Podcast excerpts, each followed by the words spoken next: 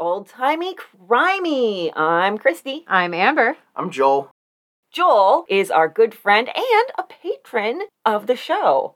I'm glad I'm a good friend before a patron. Well, that was the order of things. You were a good Yeah. friend long before you were a patron. As I said last time, I was we were friends before I knew what a podcast was. exactly. I think before I knew what a podcast was.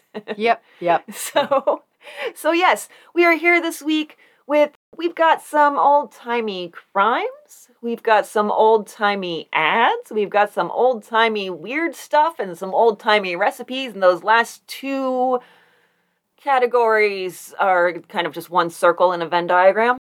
So, really, when it comes down to it, we're going to have a little contest to see who can gross out the most with a recipe from the old timey times. And it's going to be really fun and gag inducing. Hooray! Yay! We've got some contributions from a stalwart listener, that is Kelsey, who we mentioned last week. She gave us a couple of articles, and she's going to be participating in the recipe gross out contest. Hooray! Hooray! So before we get to all that, you like this show? I mean, you're listening, right? Yeah. We're in your ears. We should be in your ears more. And the way that we can be in your ears more is if you go over to patreon.com slash oldtimeycrimey and sign up for the Patreon. It's only five bucks a month, and you get five bonus episodes every month. One each week, and then finally at the end of the month, we put out the big monthly extra extra. So you really should give that a try, even if you just come over and you know you get a month's worth of material and then you, you drop out. That's fine. You still have, have given to us, and we very much appreciate it. And so uh, this week for the bonus episode, I told Amber and Joel all about a couple named Mabel and Dusty Rhodes. It was a tale of two Mabels. Two Mabels and a Myrtle, in fact, although the Myrtle was a little less active. It was kind of like if the Looney Tunes were super dark. Super dark, yes. Yes. yes. if the things that Wiley Coyote bought from Acme were a little bit more lethal. And he didn't just pop right back up again. That's- yeah, that's there was there was no popping back up. No, no, there was not. So I think you guys seem to find that pretty interesting. Joel figured out the crime and how it was uh, how it was done pretty early and got very excited. Yeah, I got real excited real quick when I was like, "Oh, this and this. That's how it I know how it happened. And that was one of my things was I was excited because this is a method of committing a crime that we haven't seen before, and that's all I'm going to say. To have firsts, we keep on having firsts continually, and after over 150 episodes plus over 100 bonus episodes, it's kind of amazing to me. It still keeps things fresh, you know? yeah, yeah. People will just not run out of finding ways to murder people. Really. And and that gives us hope. Well, at the very least, it gives us material. It does give us material, yes. So, speaking of, we're going to start with a couple of old timey ads. I found one that is going to piss Amber right the hell off. Oh good, let's start here. yes, this was in 1921 in the San Francisco Chronicle, and the title of the ad is For Your Better Health. Then it has a picture of a woman kind of sitting in a lounge chair reading maybe a book or a newspaper or holding onto something. It's kind of hard, but surgical and maternity corsets. a correct corset is essential to the health of the prospective mother. Our lady attendant will fit you so comfortably in either a surgical or maternity corset that you will not be conscious of restraint. What? I mean, surgical corset. Like if you had like bowel surgery, maybe that would make sense. But maternity corset? You've already got a baby squishing all the organs around and moving things around. Let's squish it in some more. How about? Oh my god. What? It- Amber's speechless. That's not good for an audio medium. Oh, but, but like you wh- why? Oh my god. Like I just spilled my tea into my water. That's okay. That's all right. Fine it. Flavor. It's more flavor, yes. more flavor. Mm-hmm. No, I'm just thinking about like crushing babies to death while they're still inside of you. No wonder there were so many infant deaths. I, I just well, like, there was a picture, and I was just kind of curious, Yeah, it's, but it's hard not to, it's hard to see. I think she's holding up a corset, but she's sitting in a chair that is obscuring much of what she's looking at in the picture. And then in that same ad, they also are advertising abdominal belts for abdominal weaknesses such as obesity, tumors, appendicitis, and rupture operations.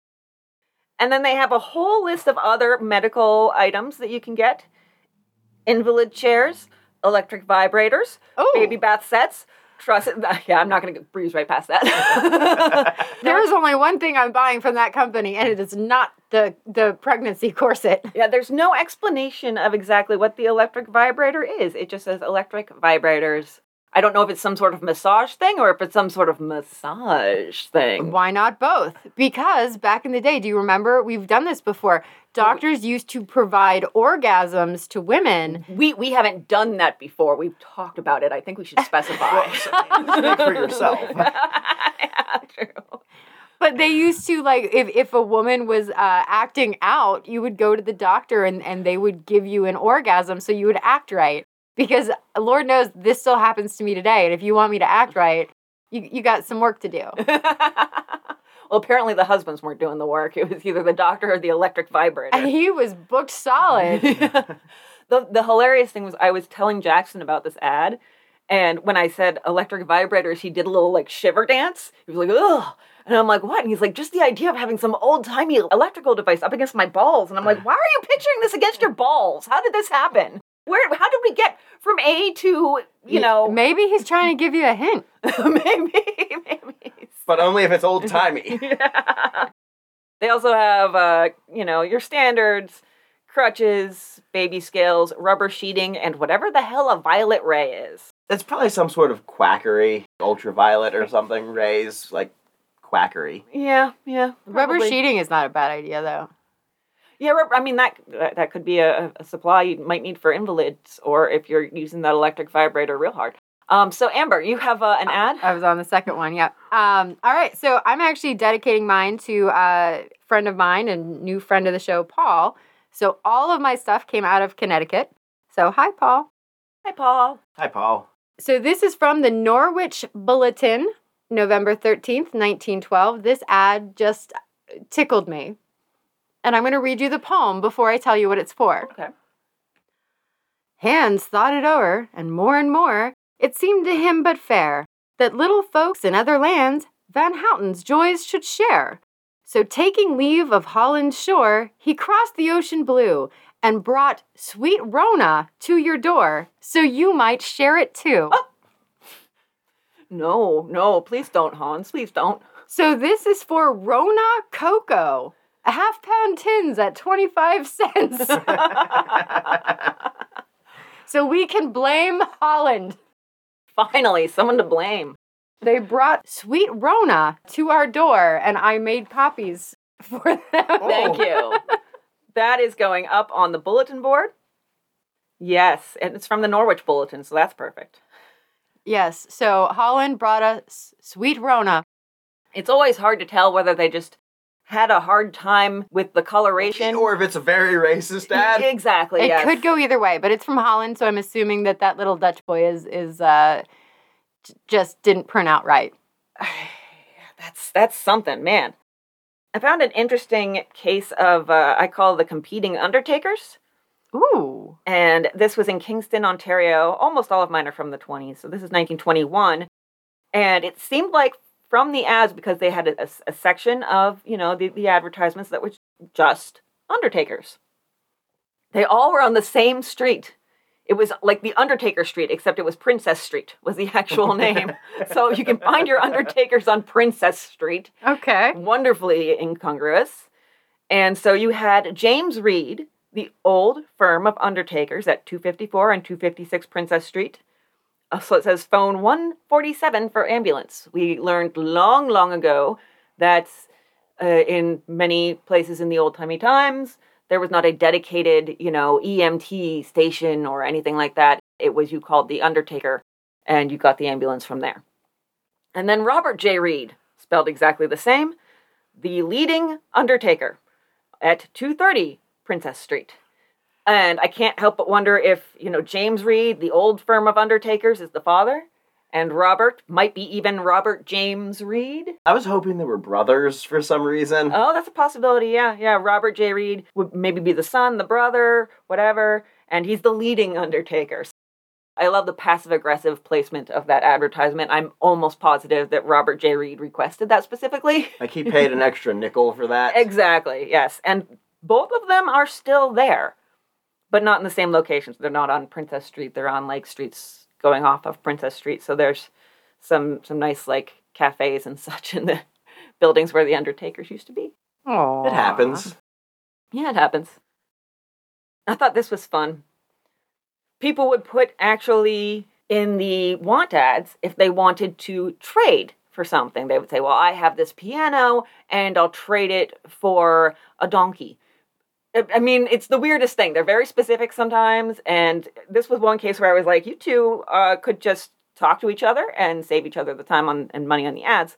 So, for exchange, corner lot 106 by 120, substantial seven room house, bath, and all modern conveniences. Five large walnut trees, almond trees, all kinds of fruit will exchange for smaller place. And then right underneath it, for exchange, well improved 160 acre farm. Central Minnesota would consider Pomona property in Orange Grove. Uh, so you could just trade those. it's really interesting how like they used to sell houses based on number of rooms and not number of bedrooms. Well, yeah, yeah. And I don't know how it is in other places, but I know our realtor explained to us once how uh, some of the houses in our area, why they're built the way they're built, is because they would be assessed for, for property taxes based on number of, of rooms. And so you would have like bedrooms connected to each other. Captive bedroom. Exactly. So then you only have, you know, three instead of four. Yeah, it's technically one room. Yeah. Yeah, rip out all the walls. One room house. There we go. I will pay one dollar in taxes for my one room house. Ha ha ha ha. I have some testimony for you. And I don't care about the rest of the case because really it was this testimony that I enjoyed.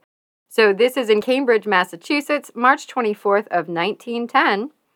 This afternoon, Seymour Glover, the only brother befitting by the will, said that his brother had frequent little squabbles with his wife, but he saw nothing in her conduct that would have necessitated his brother protecting himself from her. The witness admitted after much questioning that he had said that there were times when he himself felt like shooting Mrs. Glover, but that was when she spoke of his mother and father. He never said that Mrs. Glover was guilty of the murder, although he might have said that he had a suspicion that she had a hand in it and that she might be capable of it. Oh well. Hmm. So I don't know what happened there. I don't want to know what happened there. I'm happy with just that. I thought of killing her myself. I don't even know who died. I'm not sure. yeah. Like, did It's- she do the murdering? Was she murdered? I'm really not sure, and I kind of don't want to know. I'm very happy with just that piece. I have here a lawsuit that was filed, and it was in Hackensack, New Jersey. A jury before Justice W. W. Cutler in the circuit court today returned a verdict of $8,000 for Mrs. Florence Waller in her suit for $50,000 against her father in law, William E. Waller, for alienating the affections of her 20 year old husband, Donald Waller.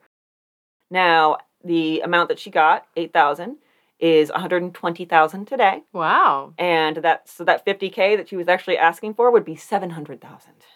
Wow. Yeah. It was testified by Mrs. Waller that when she was a cashier in the store of her father-in-law at Rutherford, New Jersey, and married Donald, she won the ire of the Waller family. She said that the last time she saw Donald was when he called at the hospital to see her and their newly born baby. Wow. Yeah. And she had enough time to file a lawsuit, so it's been a while. Okay, Hartford, Connecticut. Thomas Kennedy, saloon keeper at 31 Shelton Street, was arrested on a technical charge of assault and held under a $1,000 worth of bonds to await the result of injuries he inflicted on Edward Wynne by hitting him on the head with a bottle. Wynne is in St. Francis Hospital and is not expected to recover. Uh oh. That'll turn into a murder charge. That was a really hard strike with a bottle. I mean, it can do it if you hit in the right place. Which apparently he did as a barkeeper, knew how to hit with a bottle. Here is the case of a 19 year old woman who has uh, lived more in those years than some of us have at twice as many years. Now 19, Clara Wilson, married three times, plans appeal to Supreme Court in effort to regain child. Married the first time when 11 years old and twice since. 19 year old Clara Wilson is disappointed over the decree of Judge Ephraim Hansen in the district court a few days ago, which gave her four year old daughter into the custody of Mr. and Mrs. Herbert R. Sad. They are sad. I'd like to kidnap my baby, Clara said when the court refused to restore the baby to her. Why don't you just put that right out there in, in the court, in the record? Make, make sure that the, uh, the stenographer heard that. Did you get that down? I'd like to kidnap my baby. I want, I want this on the record. I would have taken her before this if my attorney hadn't told me to wait until the court decided. We're going to appeal because I must get her back. I'd do anything to have her. The baby was 19 months old when Clara, then 15, and living with her second husband, consented that it be taken by Mr. and Mrs. Sad. I was sick, Clara explains, and my husband didn't want the baby. There wasn't anything else for me to do but let her go to some family that would care for her. I thought it was only temporary, and since I had been Married to Bert Wilson, we have done everything to get her back, even planned to try to kidnap her, but we never did. It just admits to planning, at least. So she's gonna get like a conspiracy charge too. I mean, she's really walking that line. So the uh, they were trying to restore the baby to the mother, and then they were going to appeal it, and then they go a little bit into her uh, her history. Now they have little subtitles, subheadings in the articles, and the subheading of this section is "Love Affair at 11. Uh-huh. Let's all throw up together, please in, in unison. When she was 11 years old, a child in knee dresses still playing with dolls, Clara had her first quote unquote love affair with her 18 year old lover. She started to elope, but her sister interfered and she was forced to return to her mother living at that time at Thermopolis, Wyoming. The mother refused to give her consent, but later yielded and wrote a note of consent giving the girl's age as 16. Oh, yuck. So yeah, it's uh it's not pretty at all. Not pretty at all. That's gross. Do you have a, a palate cleanser or something to make us feel worse? Um, yes, okay. So uh, I actually have three little ones, and they were all jammed together, which I enjoyed very much. New Haven, Connecticut, March 24th of 1910. At a meeting of the local Board of Education tonight, it was voted to separate the sexes in the local high schools. The boys will attend in the morning, and the girls will have afternoon sessions. This is the first time in the history of the state that a separation of boys and girls has been made in this manner. And I'm like, wow, that really wasn't that long ago. No, not at all. Too much boot knocking, maybe? I don't know. And right underneath that, we have Postmaster forging orders. This was in Colorado. Harry Kelly, postmaster, was uh, charged with having obtained between three and four thousand dollars by issuing post office orders to his wife and his creditors. the orders, signed by Kelly, were honored by the banks and post offices, and that's how he was paying his bills by forging post orders. And then your palate cleanser, at least I think, at least for Joel, teeth knocked out by baseball bat. An indoor baseball team from the electrical workers was expected at the armory Thursday evening to play one of the military teams, but the electric men did not put in an appearance. In their absence, two teams were picked up playing a game for which Sergeant Bruder was umpire. The teams lined up, and then uh, at some point, somebody threw a baseball bat right into the sergeant's face. They mustn't have liked him. No, so so I, apparently he was acting as umpire, and somebody had thrown the bat, and yeah. Mm. it caught him full in the mouth on the lower jaw, knocked out several of his lower teeth, and loosened some of the upper ones. You're you're giving me flashbacks to um, gym class in high school when I did just that, uh, minus at least the teeth being knocked out, but I did uh, hit somebody in the head. And yeah, I, I ran to first base because I was like, yeah, I hit the ball. But when I got so excited that I threw the bat, and I got to first base, and I was like, there's not even anybody here. What's happening? And looking, everybody's crowding around the, the person that Should have gone to second. I really should have gone to second. I should have taken advantage, but I'm not that bright. Yeah, so I'll be I'll be thinking about that at, at 3 a.m. tonight. Thank you for that. I appreciate it. Well, there's also an ad here, and I couldn't help myself. Face and scalp massage, shampooing, and manicuring. Orders taken for combings. Any guess as to what the picture is? Uh, It's a foot. Why? Literally a cartoon drawing of a foot. Face and scalp massage. And I'm like, do they do it with the feet? Why? Like, what is even happening here? But yes, it's literally a uh, face and scalp massage and a foot. Wow. Okay then. That's that's interesting uh, illustrated choices. So we have here a, a man named Harry von Tilzer. He was actually born Aaron Gumbinsky, and he was also known as Harry Gumm. Uh, he ran away from home and joined a traveling circus at age 14, where he adopted his mother's maiden name, von Tilzer, as his own, seeking to make it sound even classier by tacking on a von. I think this is from Wikipedia, if I remember correctly, because I wanted to get a little background on this guy before we actually talked about what happened. So impressive seemed the transformation that eventually all of his brothers changed their last name to match his. Now, uh, he was a music publisher, and uh, his brother apparently had a little rough going at one point in time in the 20s. Jules von Tilzer, music publisher and brother of Harry von Tilzer, songwriter, is suffering today from a stab wound in the back inflicted while he was asleep. His wife, Estelle, is in jail, charged with attacking him. Mrs. Von Tilzer, according to the police, admitted she stabbed her husband with a sharp table knife. I'm sorry I did not kill him, she told the police. Von Tilzer's wound is not serious. And uh, one thing about Harry Tilzer, the songwriter brother of this stabbing victim, is that he was the composer of a song called Under the Anheuser-Busch which was commissioned by the Anheuser-Busch Brewing Company in 1903 and became a popular beer garden song. So here's some of the lyrics. Come, come, come and make eyes with me under the Anheuser-Busch. Come, come, drink some Budweis with me under the Anheuser-Busch. Hear the old German band. Just let me hold your hand. Yeah, do, do come have a stein or two under the Anheuser-Busch. I mean, it's catchy? I guess. I mean, I just don't want to drink a Budweiser because of it. No, no, it I doesn't. mean, I don't want to drink a Budweiser, but I don't like that ad didn't make me want one. It didn't change anything for Yeah. you, really. What do you have next, Amber? You look like you got something. I do, and like I'm trying to find a way to shorten this because I don't want to read the whole article, but it was the Miller divorce testimony finished. And this was apparently a whole thing. The Millers were insane and would just keep trying to kill each other. And that's what the entire divorce trial was about. And then sa- them saying, no, I didn't. So there was a, a witness that testified that the missus threw milk on the mister and the mister removed her from the room but did not hit her. And she testified for quite a while to many objections. Apparently, this went on for hours. That she did not try to stab him with a pitchfork while he was hiding in the hay. And like all sorts of crazy things like that, which was glorious. But it, their divorce was granted in the end. One would hope. I One would like hope. Dusty Rhodes should have taken a note from him, from them. yeah.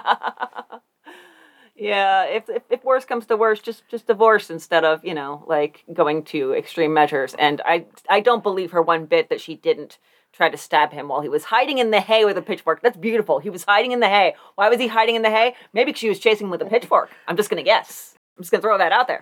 She declared that she never went into the haymow and jabbed the pitchfork into it looking for Gordon. I have a wonderful image in my head. It's beautiful. Oh, she's just so viciously stabbed. she also never tried to strike her husband with a chair. oh my gosh, I, I want to play a game of I Never with this woman, or Never Have I Ever. Oh, she's She getting ne- drunk. yeah, yeah, it's amazing. She never tried to push him down the stairs. He ought not to have hit her, but she did not try to push him down the stairs. I uh, I think we've got another Dr. Seuss book here. I did not hit him with a chair. I did not push him down the stairs. I'm so happy they got divorced. Me too. That sounds like it was good for everyone, both them and anyone within, you know, a several mile radius of them. I have a very strange one here that, that definitely the headline caught my eye. Hypnotic control blamed as ex major kills broker. So this was in Montreal, brooding over the belief that an evil spell had been cast over him by William Holland, former secretary of the Montreal Stock Exchange. Robert Griffiths, a former major in the Canadian Army, shot Holland to death. So Griffiths went to the brokerage office where Holland was a manager, and Griffiths was obsessed with the idea that Holland had obtained complete mental control over him. He complained that he was so far under Holland's control that he could not sleep if Holland were awake and active. Griffiths said he had long tried by mental concentration to break the hypnotic spell, but failed. Ladies and gentlemen, I think we have some very clear mental illness here. And also, how are you able to go shoot someone if they have complete mental control over you? It doesn't make sense. You should automatically be like, well, I can't do that because they have control over me. It, One would think. But yes. logic doesn't always factor in there. So Griffiths was declared insane about a year ago after heavy losses in stock speculation. So I think we're kind of getting an idea of what the relationship was between him and the broker that he killed. While being taken to an insane asylum, he escaped and created a sensation by his queer antics in the streets of Toronto. Boy, is that whole sentence problematic. After a period of incarceration, he was released as cured. Nope, nope, I'm going to say no on that. No. They did not have medication. Yeah, really. And even there were warnings. One of Holland's friends told the police that Holland had informed him of death threats from Griffiths. It is presumed by Griffith's friends that he was suffering a recurrence of mental aberration when the shooting took place. And so Griffiths is 45 years old and unmarried. Holland, the victim, was survived by a widow and 10 children. And then following that up a little bit just to get a, a handle on exactly what happened, uh, less than two months later, Major R.W. Griffiths found to be insane. He was found unfit by reason of insanity to stand trial for murder and will therefore be confined until instructions as to his future are received from the lieutenant governor. Seemed like that relationship did not go well, that, that business relationship. Speaking of a business relationship, this is February of 1912 in New York. The discovery today of the mutilated body of Joseph Bruno in a vacant lot in East New York. Police recognized as another case of vengeance. There were 10 knife slashes in the face, 10 terrible wounds in the body, and uh, his tongue was cut out. Oh, I hate that. Oh. The murder was due to Bruno having talked more than his friends relished because we don't talk about Bruno. Really, the only reason I wanted that one was so I could say we don't talk about Bruno. there you go. That's a reference I need to research because I don't get it. You haven't seen Encanto? No. I'll, I'm going to play you the song Okay. when we break because I do have the soundtrack on my phone. I have one, uh, another one that Joel's gonna like from the 1921 Pomona Progress. Joel, you want to go ahead and read that headline? Policeman is robbed in court. so, uh, Seattle. It's tough when a policeman isn't safe from thieves, even when in court, remarked patrolman Pat Kenyon today as he applied for a new streetcar pass. He said a pickpocket lifted his wallet containing $50, passes, and complimentary theater tickets while he was attending police court. Lovely. I love whoever did that. I'm sorry. It's just the audacity to walk into police court and then steal from a policeman. It's I just like it. It, it, it took some uh, uh, fortitude. some fortitude. Yeah, somebody really likes their adrenaline, and they're, go- they're going to lengths to get it. New Haven, Connecticut. A policeman called at number 79 Lenox Street today to inquire the identity of a Frederick Halil for whom he had unpaid personal tax. Mrs. Halil answered the door. You'll have some trouble in getting Frederick Halil, she remarked to the officer. But I have a warrant for him for not paying his personal tax. Well, welcome in. Come on in. This is Frederick, as she points to a four week old baby in the cradle. The officer returned the warrant unserved to the city attorney. I mean, that could have played out a lot worse. He could have been like, he's under arrest. I don't have cuffs this tiny. Even nowadays, sometimes, occasionally, you'll see a case pop up where a woman is served for child support on a baby in like another state and she's never even given birth. She's like, I've, I've never been married, I've never given birth. I, I would have noticed. I would have noticed it coming out, I'm pretty sure. When I was 16, I had a on my credit report that I had a mortgage, but I was on time with all my payments, so I kind of just let that go because it was helping build a credit score. I don't know why I had a mortgage at 16, but sure. I have one out of Pittsburgh, which is nice, but it's going to piss off our good friend, the Libarbian. So apologies to the librarian as she is listening to this. Librarian puts ban on bandits. Books on banditry, holdups, and robbery or crime of any kind, even detective stories, will not be given out to children or boys up to 17 or 18, according to Miss Grace Endicott, head of the Children's Department of the Central Carnegie Library of the city. Similar action has been taken in Minneapolis, where it is said that nothing would be done to encourage boys or girls in a life of crime. Books of the blood and thunder kind were held to furnish boys particularly with ideas which later developed into crimes of a serious nature in some cases. Tales of harmless adventure are held to be all right, according to Miss Endicott, but the rough stuff is under the ban. According to Miss Endicott's view, books which would be suitable for boys would be Stevenson's Treasure Island, Jules Verne's 20,000 Leagues Under the Sea, Mark Twain's Tom Sawyer, Stockton's Buccaneers and Pirates, and Captain Chap. We, we've heard of all but one of those authors. One, one of those didn't make it into I was the say, I read most of those, but like that last one, I was like, ah. Yeah. But the action stories must be denatured before they can be obtained by schoolboys, so censored. Speaking of censored, the article finishes The Pennsylvania Board of Censors for Moving Pictures recently ruled out all films that capitalized crime in a favorable way. We had a board of censors for moving pictures. I think we still do, kind of. Probably. Although once you read the story, it made a lot more sense because I was like, okay, they're banning bandits from checking out books. How does this work? Like, yes, I'd like to check this book out. Well, are you a bandit? oh no, sir. I don't have a little strip of black cloth with just two eye holes in it over my eyes, do I? I'm wearing a stripy shirt, but that's okay because this bag does not have a money sign. Oh, it's got the dollar symbol on it. We're not good. This skull cap is only because it's cold outside. It's July, sir. Mm, I'm bald. John Rowe, 54, the man who was, well, no, I'm going to skip that part because I don't want to give it away. So, John Rowe tried to leave his wife and sons. He was with two companions. And the story they tell is they were at the train yard and he decided he was going to jump a New London bound freight. As one was coming south through the yard, the express started to approach in the opposite direction. Rowe's companions said they shouted a warning to him to lie down between the two tracks, but he replied that he was going to get that freight if it killed him, which was the outcome.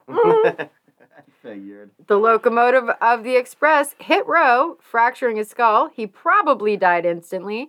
The accident happened unknown to the crew of the express, which proceeded on its way to Boston. Oh no. Oh my. That's, wow, that's a story.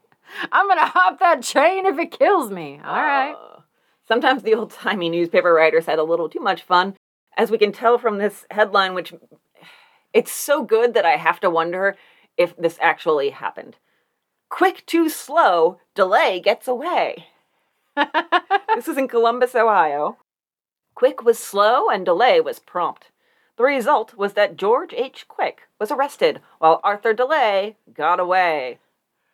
C.H. Kelly told the police that Quick and DeLay were stealing potatoes from his commission house at number 9 East Naghten Street. Although Quick was quick in pleading for mercy, DeLay also was quick in making his escape via a train. Oh, more trains. But successful. While the arresting officers delayed their quests of delay, they were quick in getting quick to the police station. Something in my head just popped.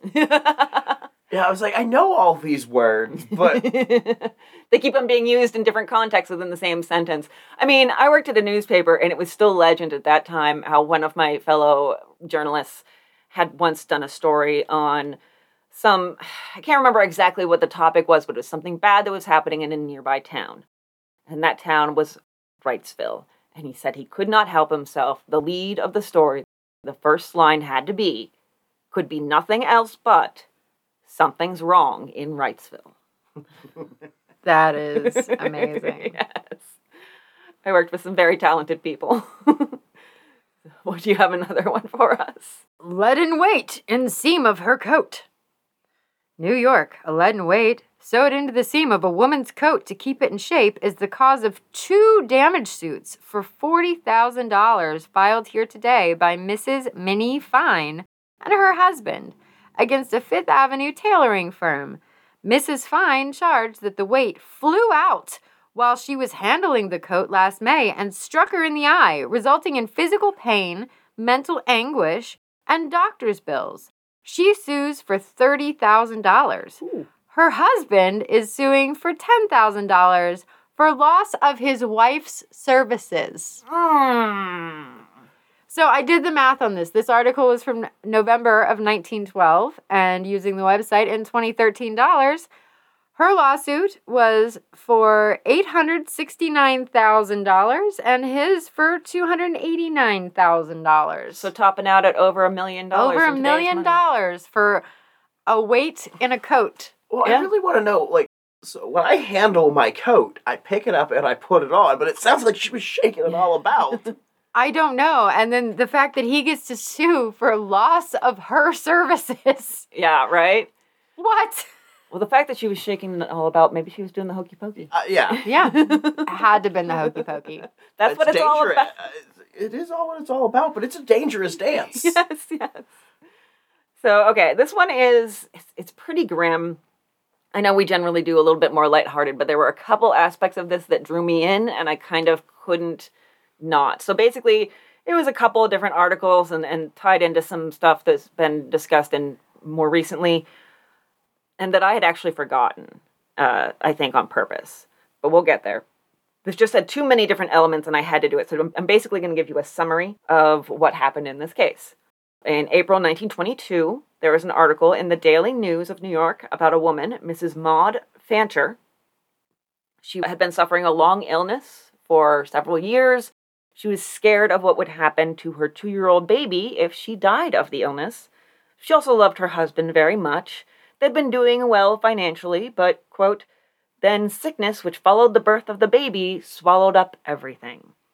So they had a lot of medical bills to pay due to her illness, and maybe maybe she had worked before but couldn't work now because she was sick. They started doing a little bit better financially, but the symptoms were getting worse and worse. And then they she had a stillborn baby in September 1921, and she started to think that all hope was lost for her. She was really drawn in by a phenomenon that had been, been going on for quite a few decades at that point in time spiritualism especially the writings of Arthur Conan Doyle, who was shockingly super into it. She and her husband went to a seance in Detroit, and supposedly there they talked to her father, who had died by suicide several years before. And her husband also was sure that he talked to his deceased parents at this seance. She then went to a trumpet seance. It's not clear whether it was with him or not. We've talked about trumpet seances before where they they have the long thing and they claim you know like that summons the spirits and the spirits come out of it and sometimes there's ectoplasm it's just weird and two spirits were invoked to speak to her one quote an indian chief called white feather whom she was told was an ancestor then a child spirit called pansy told maud fancher that she would always watch over her and care for her until maud reached the spirit world herself seems like she kind of got hung up on this idea of pansy and she would talk to Pansy a lot after that whenever she was alone. And somehow through all this, the idea developed that if she and her baby were in the spirit world, then together they could from there guide her husband Harmon to prosperity in the living world. Which is not a great idea. Uh, and the newspaper said, quote, All these thoughts she guarded carefully from him, though she often went over and over them with her baby, until the latter, as she believed, quite understood and agreed with her. She's definitely very much deluding herself here. And it's noted that, here's where it gets eyebrows. Uh, due to her illness, they had a four ounce bottle of Lysol on hand in the house. You might think, oh, okay, disinfectant. Maybe, but uh, history as well as old Lysol ads tells us that she may have been using it for something else entirely. Yeah, I was gonna say, I think I know what Lysol used to do.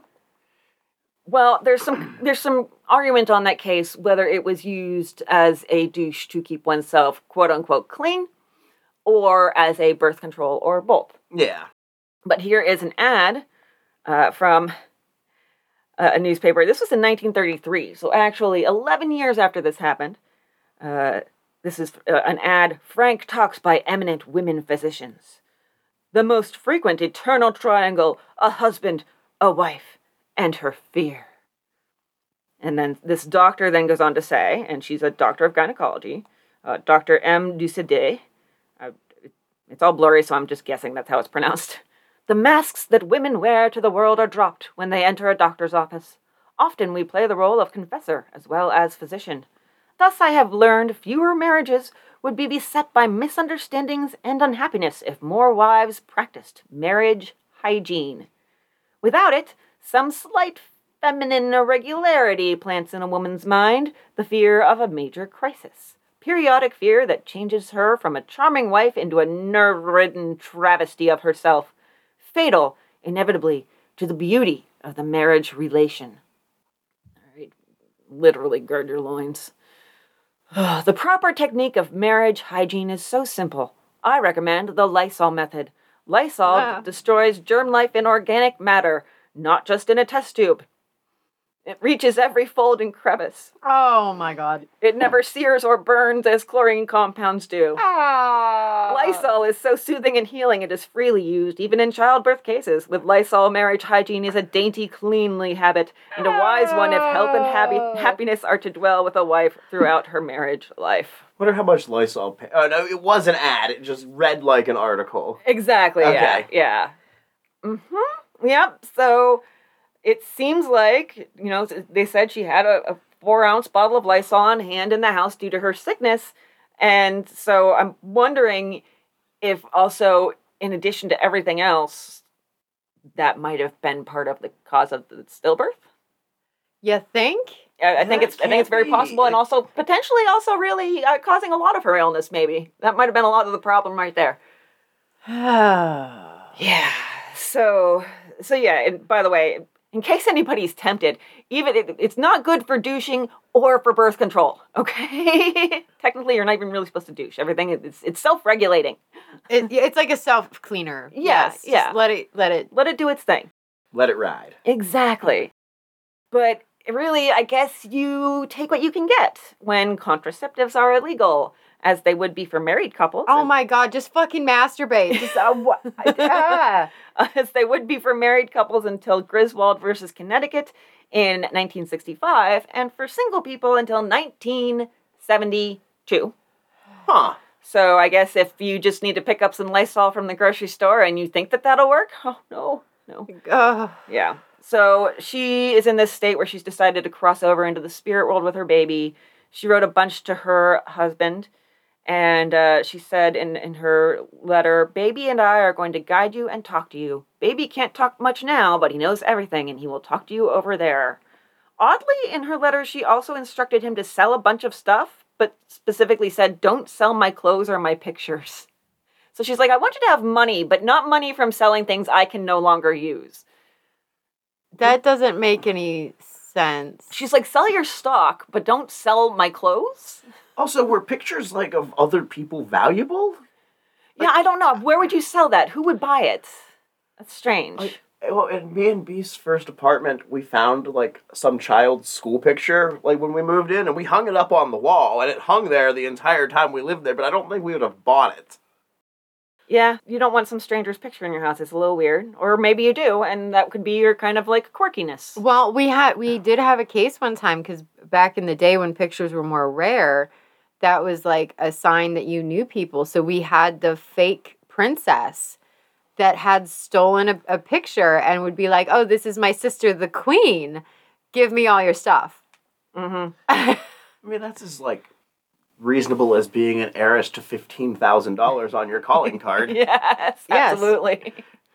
Absolutely, yes. I just watched uh, Inventing Anna, and just that just kept on popping into my head the whole entire time because it was like she basically was doing that same exact con of I'm an heiress. Was she mortgaging furniture? Uh, she did not mortgage any furniture that I know of, but she did, you know, use credit cards and stuff. I don't know what all they, they said that. Yeah, you can't mortgage f- furniture these days. Yeah, This Beast. I, I. I threatened Beast with it, and she's like, "You can try, I guess." Yeah. So yeah, um, the the end result of this was that Maud poisoned the baby with Lysol and then poisoned herself. Baby died. She didn't die immediately. Maud didn't. She passed away a few days later in the hospital. She and the baby were buried together at her request, and they drew a damn cartoon to illustrate this in Ah. the newspaper. Seriously, I'm not even kidding. Here it is. There's a cartoon where, you know, panel by panel, it's her sitting there writing and the baby's crawling in the background. And then, Huh. yeah, yeah, it's something. I mean, it's not like, It's not like This- Calvin and Hobbes cartoon, but like it's still an illustration. yeah, it's still, it's still something that you can illustrate this with words and I promise you it'll be fine. It didn't You know. add much. I mean, it did, Yeah. but it didn't. really what pulled me in was the headline here Conan Doyle's idea one diseased wife takes poison and right spouse shall guide him happily in this world. So, yeah, that was uh, one of the bad results of spiritualism right there. So, what do you got? So, something that they should have made a cartoon of. The headline got me Ford turns somersault after hitting wagon. Which is just a fun thing to think about. A Ford touring car reported to have been operated at a high rate of speed plowed into the rear of a light garden truck wagon occupied by Victor Simmons and his son on Broad Street Extension in New London shortly before noon Thursday and hurled the wagon, occupants, and horse a distance estimated by the police of 50 feet. The Ford car, following the impact, turned a somersault in the air, smashing the top, dumping its two occupants, and then landing right side up, but in a completely wrecked condition. None of the persons in either vehicle were seriously injured. Occupants of the Ford escaped without identification. So they ran. Mr. Simmons and his son escaped injury by landing in a mud bog alongside the highway.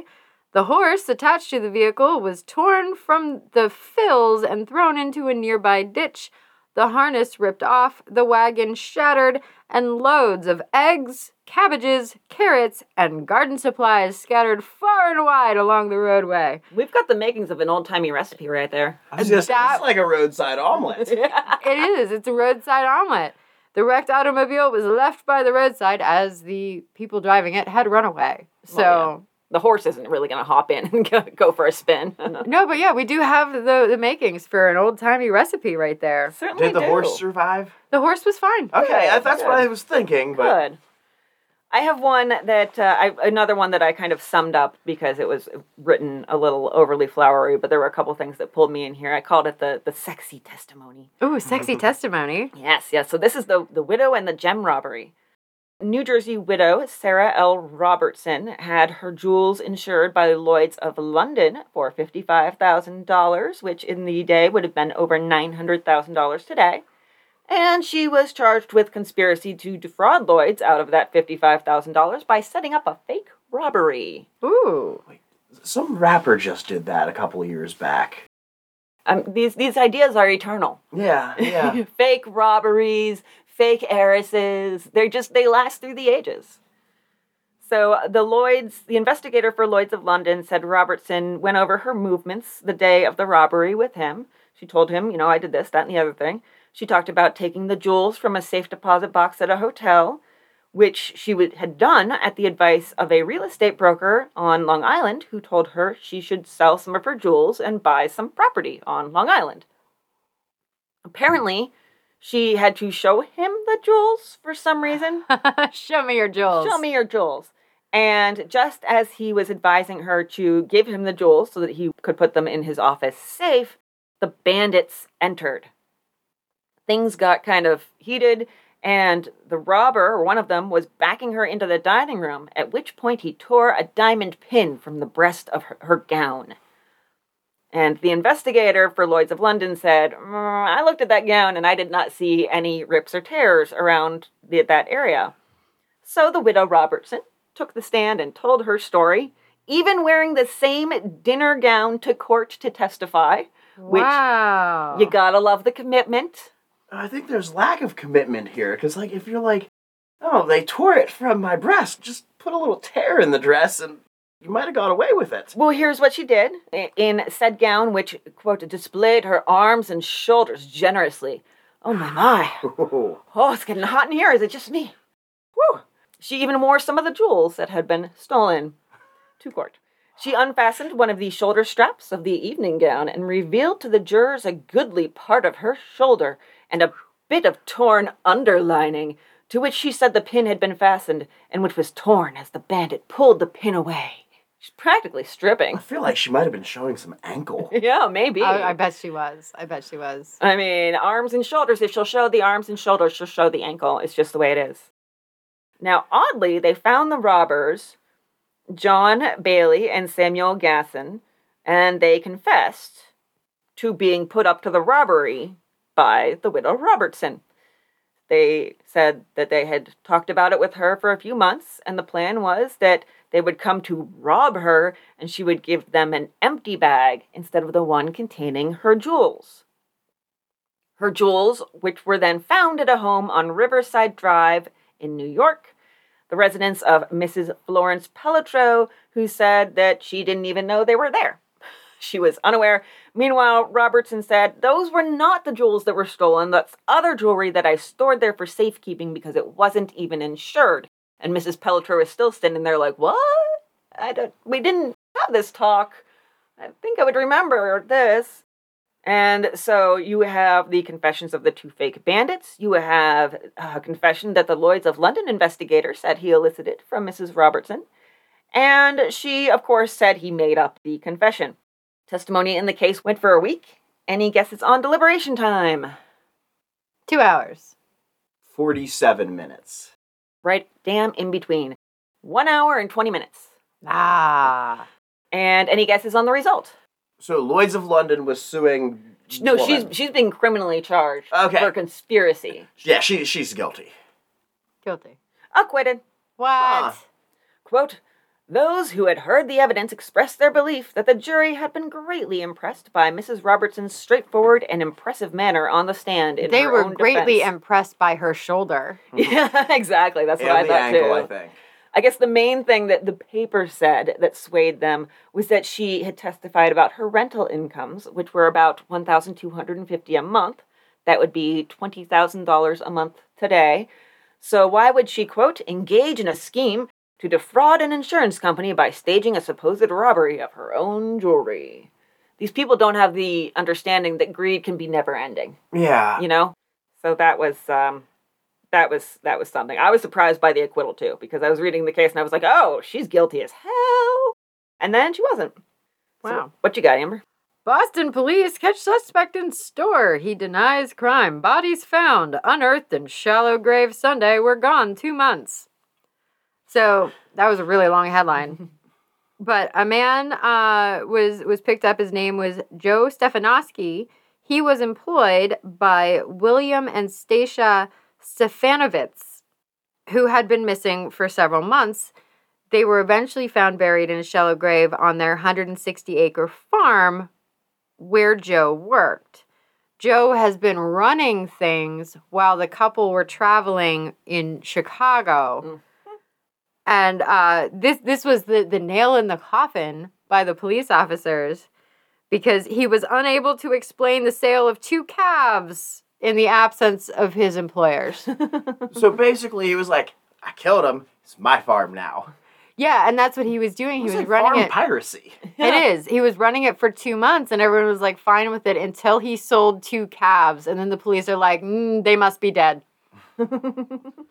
Why did you sell their animals? Because if you're just here taking over things, you can't sell their property. They need to be here for that. We know you did it. I just loved that that was like their evidence. You Nice. sold two animals. all right i have two here from our friend of the show kelsey kelsey's also a fan of the old-timey newspaper so she sent us a couple of crimes and we're also going to have a recipe from her This is 1926 in Fowler, California. Daughter aids her mother in robbing bank. And actually, it happened. This is a you know national story. It happened in South Dakota in Sioux Falls. Capture and confession marked the unhappy termination of an adventure in bank robbery for a Sioux Falls mother and her 19 year old daughter. Mrs. Catherine Rogers, 40, and her daughter Zera, Z E R A. That's an interesting one for that, that time period. Were arrested barely 24 hours after two women held up the Renner State Bank near here. We needed the money, that's all, was the terse explanation credited to Mrs. Rogers by the police, who said that the woman, quote, had made a complete confession. Mute evidence in support of this explanation was seen in the woman's home just east of this city, where a husband and father, disabled in the World War, lies hopeless in bed. And then the next headline is Will oppose leniency. I can't see why they should be turned loose, said State's Attorney J.D. Kuhn when questioned as to the probability of leniency in view of the condition of the husband and father. Rogers is drawing $50 a month from the Veterans Bureau. He is suffering from shell shock, suffered when he was in a hospital unit in the Battle of the Argonne. The Veterans Bureau has arranged for a bed in a hospital here for Rogers, and the American Legion is working to provide relief for him. A trail of pennies, part of their loot, led detectives to the Rogers home, where they found the mother dressed in male clothing. Nearby was the daughter. Confronted with information that she changed 700 pennies to larger coins at a Sioux Falls store, Mrs. Rogers confessed that she and her daughter committed the robbery. When asked why she had taken part in it, the daughter added, I did it because my mother wanted me to. Mrs. Rogers told the police that it was just luck that we picked the Renner Bank. They drove around, she said, and had planned to hold up the first bank they came to, which had no customers in it. So the cashier was alone for this. The women entered, held him up at gunpoint. Neither I nor Zera were the least bit nervous, Mrs. Rogers said, but thinking about the robbery beforehand had made us lose our appetites and we could hardly sleep. But we needed money right away and determined to go through with it. I think I threatened the man in the bank, but of course I wouldn't have killed him. In their cells, the women appeared unconcerned over the future, nor did they express any regret. Neither did they see anything unusual in the fact that women had robbed a bank. Well, good for them. Yeah. So I actually have this article because I'm jealous. Arrest is made in air bombings. This is in Illinois. Paul Montgomery, local aviator, was arrested at 10 a.m. by Sheriff William Flanagan for investigation in connection with the airplane bombing of mining properties in the vicinity of Providence, Wyoming. Basically, this guy was a pilot and decided that he didn't like the miners, and the, so he was just going to fly over and dynamite them. And I am so jealous that I have not done this. You just want to dynamite a bunch of miners who are just working for a No, living? no, I, I don't think he was doing it when the miners out were of the there. plane. Yeah, like I just want to drop dynamite out of a plane. I don't want to hurt anybody. Okay, good. Um, and I then, always have to double check with you. yeah, you never know. right under this, which made me giggle because it's like air bombings. Swimmers reported in local reservoir.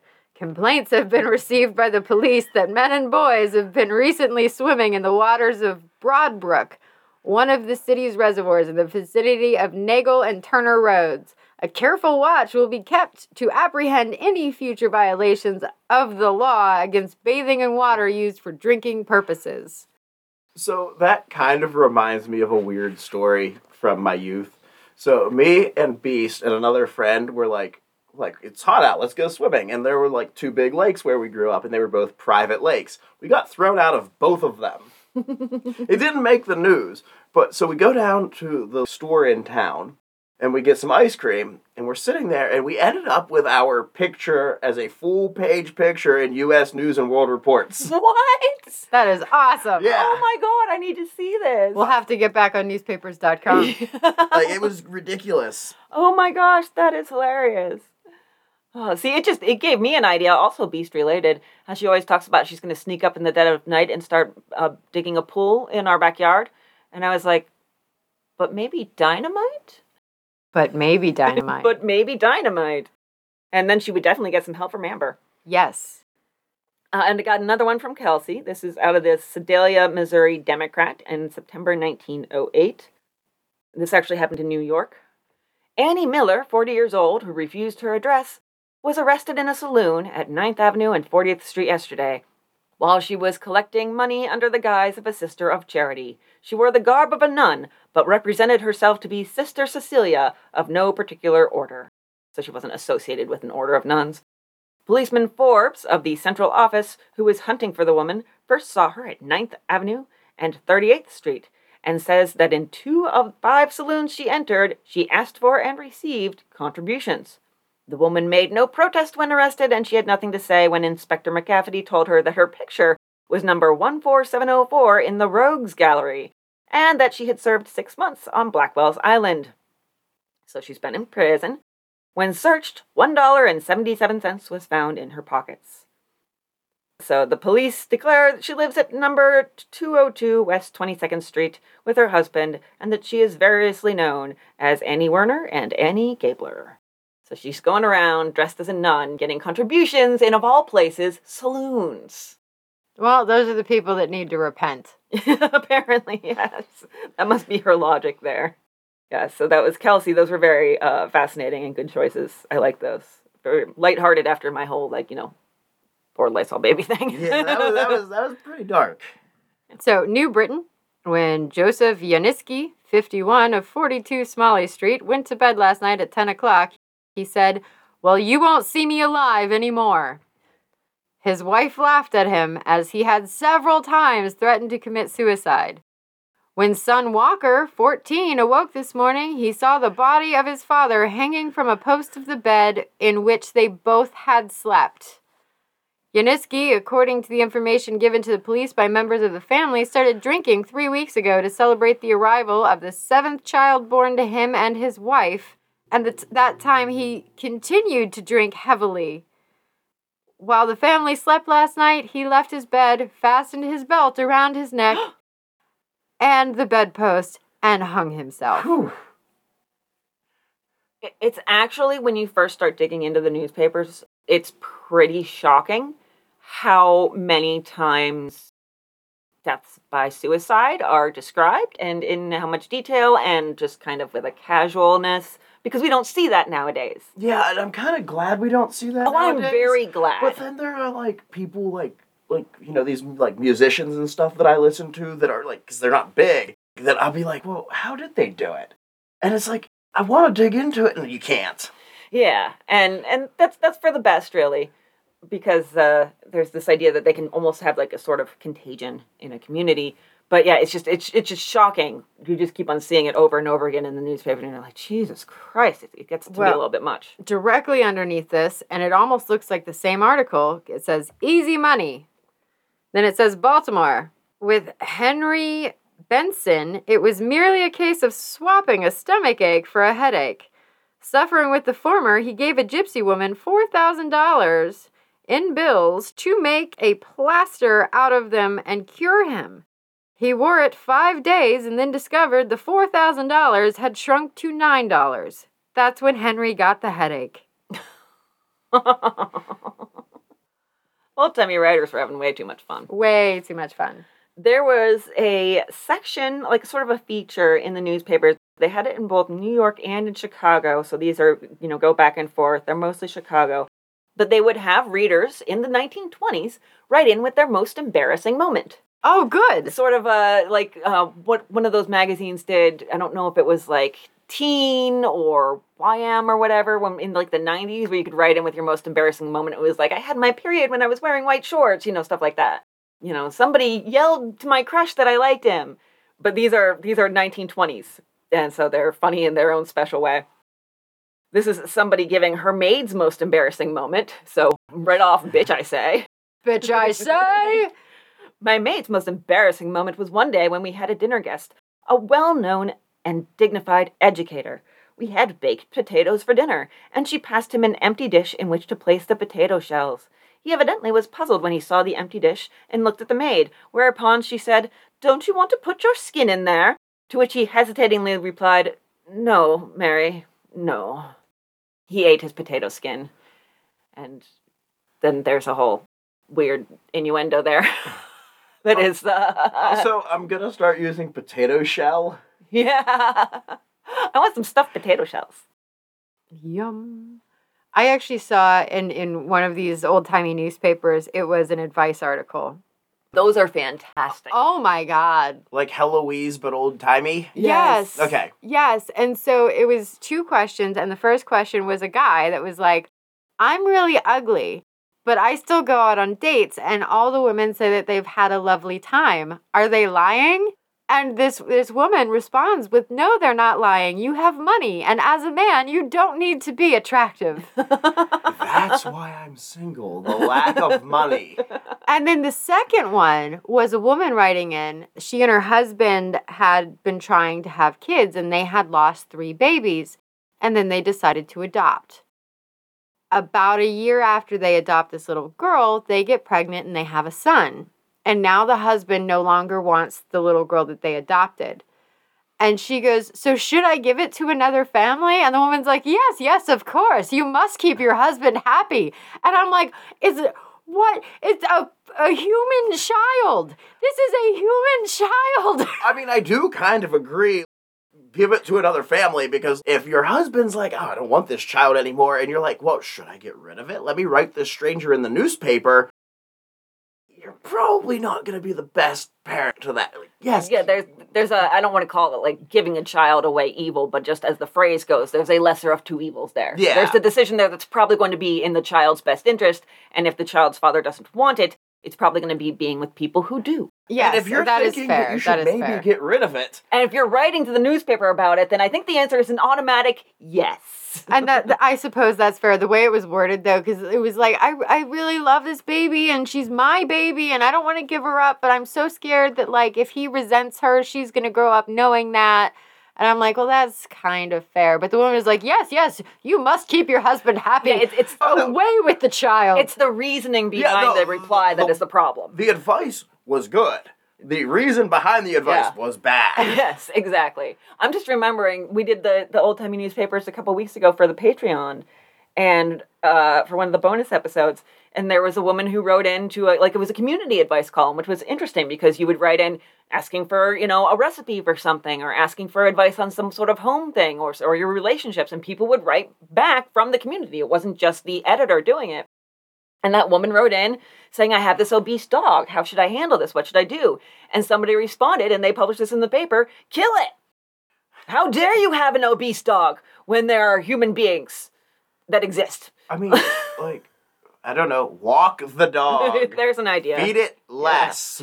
All right, I have a couple more embarrassing moments for you guys. These were Awesome. These were kind of a gold mine for me. This was a surprised pastor. my most embarrassing moment. A few years ago, I went with my little son bathing at Coney Island near New York. We were in the water next to a party of very pious looking people who seemed, according to their talking, to be a ladies' aid society with their pastor and his wife. Different times I heard remarks about their church affairs and also how free the young women on the shore and in the water behaved. While I unconsciously was listening to the chatting of these happy folks, I noticed my child went too far into the water along the rope. So I started quickly after him and did not notice a big wave coming right toward my back until it lifted me and with great power up, and oh mercy, I landed right on the surprised pastor, riding on his neck. I screamed aloud in shock and horror, not alone about the situation, but you should have seen the staring eyes of the pastor's wife and all the Ladies' Aid Society. As soon as I freed myself, I grabbed my son and started to run away as fast as I could from the surf. Every time of, I think of Coney Island, I must think of this happening. I also kind of forgot like old timey swimming was called bathing. Because I was Oh, like, yeah. I was like, oh, this is weird, but okay. Oh, she's just having some tubby time at Coney Island. oh goodness, yeah, these were these were something. Uh, this was a gentleman on the subway. I was riding on the subway, and it was so jammed that a person could scarcely move. Suddenly, I felt I was going to sneeze and hurriedly dug into my pocket for my handkerchief. It wasn't there, so I began feeling in my other pockets for it. A man standing beside me asked me abruptly if he had anything belonging to me. If I haven't, I wish you'd keep your hands out of my pockets, he said.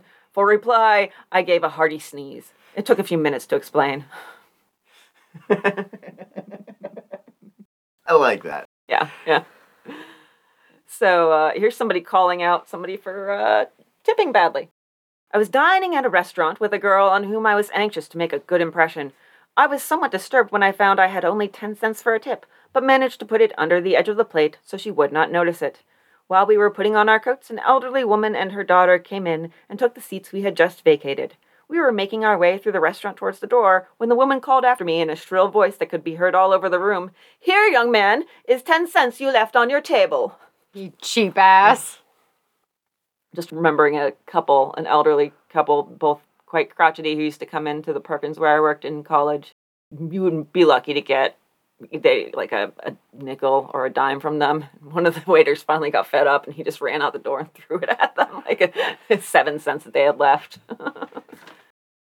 Here's a, you know, oh, the things children say. Our family physician told my little girl that when she had taken all of a bottle of medicine, she would have rosy cheeks. Coming home on the car one night, so on the streetcar, a young woman who had very high color on her cheeks sat beside us. My little girl looked at her and asked, how many bottles did you have, lady? That's that's funny. that's, that's that's that's adorable. Another That one under very cute. kids say the darndest things. I was visiting when my hostess excused herself to hasten into an adjoining room for the purpose of quelling a disturbance among the children. What do you mean by shouting and screaming? she said. Play quietly, like Tommy. See, he doesn't make a sound. Of course not, replied Tommy's sister. That is our game. He is Papa coming home late, and I am you. Ha ha ha. Well played. Yep, yep. They also had a side by side with this embarrassing moments section. A section, uh, it- they all kind of were exactly the same. So this is just an example, but it's sort of like spiritualist connections, like people writing in with their spooky occurrences from the other side. This is grandchild heard call. My small son had been living with his grandmother for a year when I took him to my home in a distant city. For three months, he enjoyed his new home in perfect contentment, but suddenly he began to ask to see his grandparent. He would say he could hear Grandma calling me and could not be pacified. A week later, I received a telegram stating the serious illness of my mother, and when I arrived, she was dead. I was told that during her short illness, she had called for my little son continually. And they were all pretty much like that. Somebody acted weird, or I heard things, or I saw things, and then they found out that a relative had died. It was, it was almost always like that. I had a wonderful, really, this there's no article attached to this, but it's the, the canine war hero gets wooden leg. It's a little Jack Russell who got honorable wounds in France as the mascot of the 109th Infantry, and uh, the Philadelphia Pound fitted him with a wooden leg, and he's so cute. this is this is rough. Because she tried to stifle a yawn at 1 a.m. while entertaining friends in her home in Brooklyn, Miss Frances Kerwin suffered a dislocated jaw when she finally gave way to her desire to stretch her mouth. The services of a surgeon from the Brooklyn hospital were required to put the strained jaw back where it belonged. So, and the uh, headline is Some Yawn Dislocates Jaw Trying to Be Polite. Uh, so, and then finally, in my weird stuff section, I have paper. And it's just a picture of a man wearing like a white suit jacket, a bow tie, he's got a cap on. Kind of looks like maybe like an old timey ice cream man, maybe. The caption reads Garments of paper have been suggested as a solution to high cost of clothing problem by M. Sussman, a tailor. And I'm like, okay, I think there's there's one very important consideration that has not gone into this. Rain. Yeah, yeah, like I don't see paper clothing catching on. I just don't. I don't. I think- see it catching on fire. Well, that could be fun. Amber's like, in, this is my dream world. Being disrobed would be very easy to do. Like just walk up, run. I'm liking this idea more and more. Yeah, I'm starting. It's starting to grow on me. Yeah, I'm kind of starting to uh, like it too. I mean, like I like it for other people. I don't really want it for me. All right, I am summoning Jackson, who will judge the recipes. I'm going to read all of them to him, and so there's no bias. He doesn't know. I'll, cl- I'll lock my phone Um, screen then. So while we're waiting, I, I have a little preface to this that was uh, something I found. An article titled, We'll Prefer Food and Let Art Go. Philadelphia, April 14th. Marriage is fatal to careers of women artists. Thornton Oakley, internationally known artist, told the College Art Association here today the fine arts and the culinary arts cannot be made to mix with satisfactory results, Oakley said. And so the headline answers the question of, well, what do we do? We'll prefer food and let art go. Food is art, though, sometimes. Yeah, it really is. And um, also, I don't see how painting is keeping a woman, you know, or sculpting or whatever is keeping a woman from also cooking. And Maybe that's why we got into the jello molds. there is this kind of like half serious idea that the jello thing came about because women after World War II happened and they had had time in the workplace and they'd gotten to get out of the house, they were like, well, you know, now we're back in the house and now we're expected to do all the cooking and cleaning again. And, um, well, took some creative license. yeah, they were like, yo, you want me to cook? All right, here's your jello with carrots and celery and mayonnaise. Okay, well, before Jackson gets in here, can I put can I throw out a recipe that is not included in this? Sure, yeah. This was the weirdest recipe for cucumber salad I've ever seen in my life. Mm. And we've all seen recipes for cucumber salad. Lemon jello, thinly sliced cucumbers, and then you add onion juice to make a nice summer salad. Oh, well, that's lovely.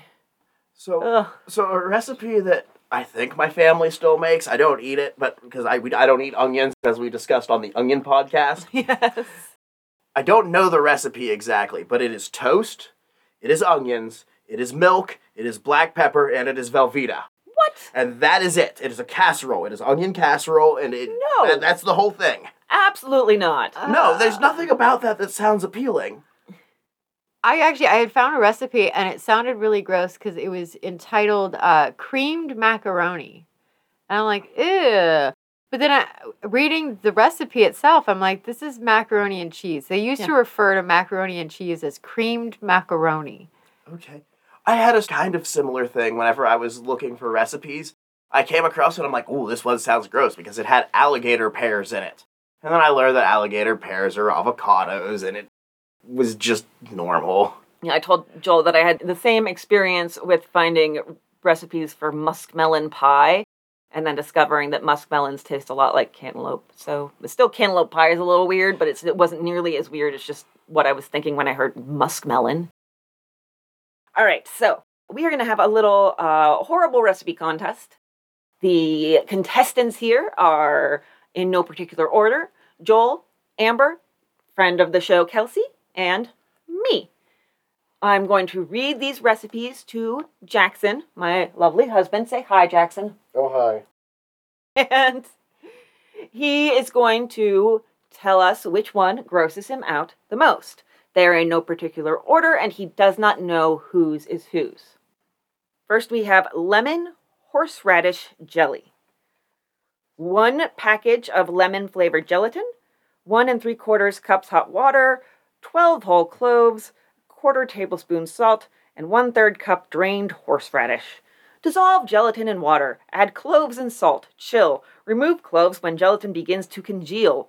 Add horseradish. Pour into a pan and chill until firm. Cut into squares and serve as a meat accompaniment.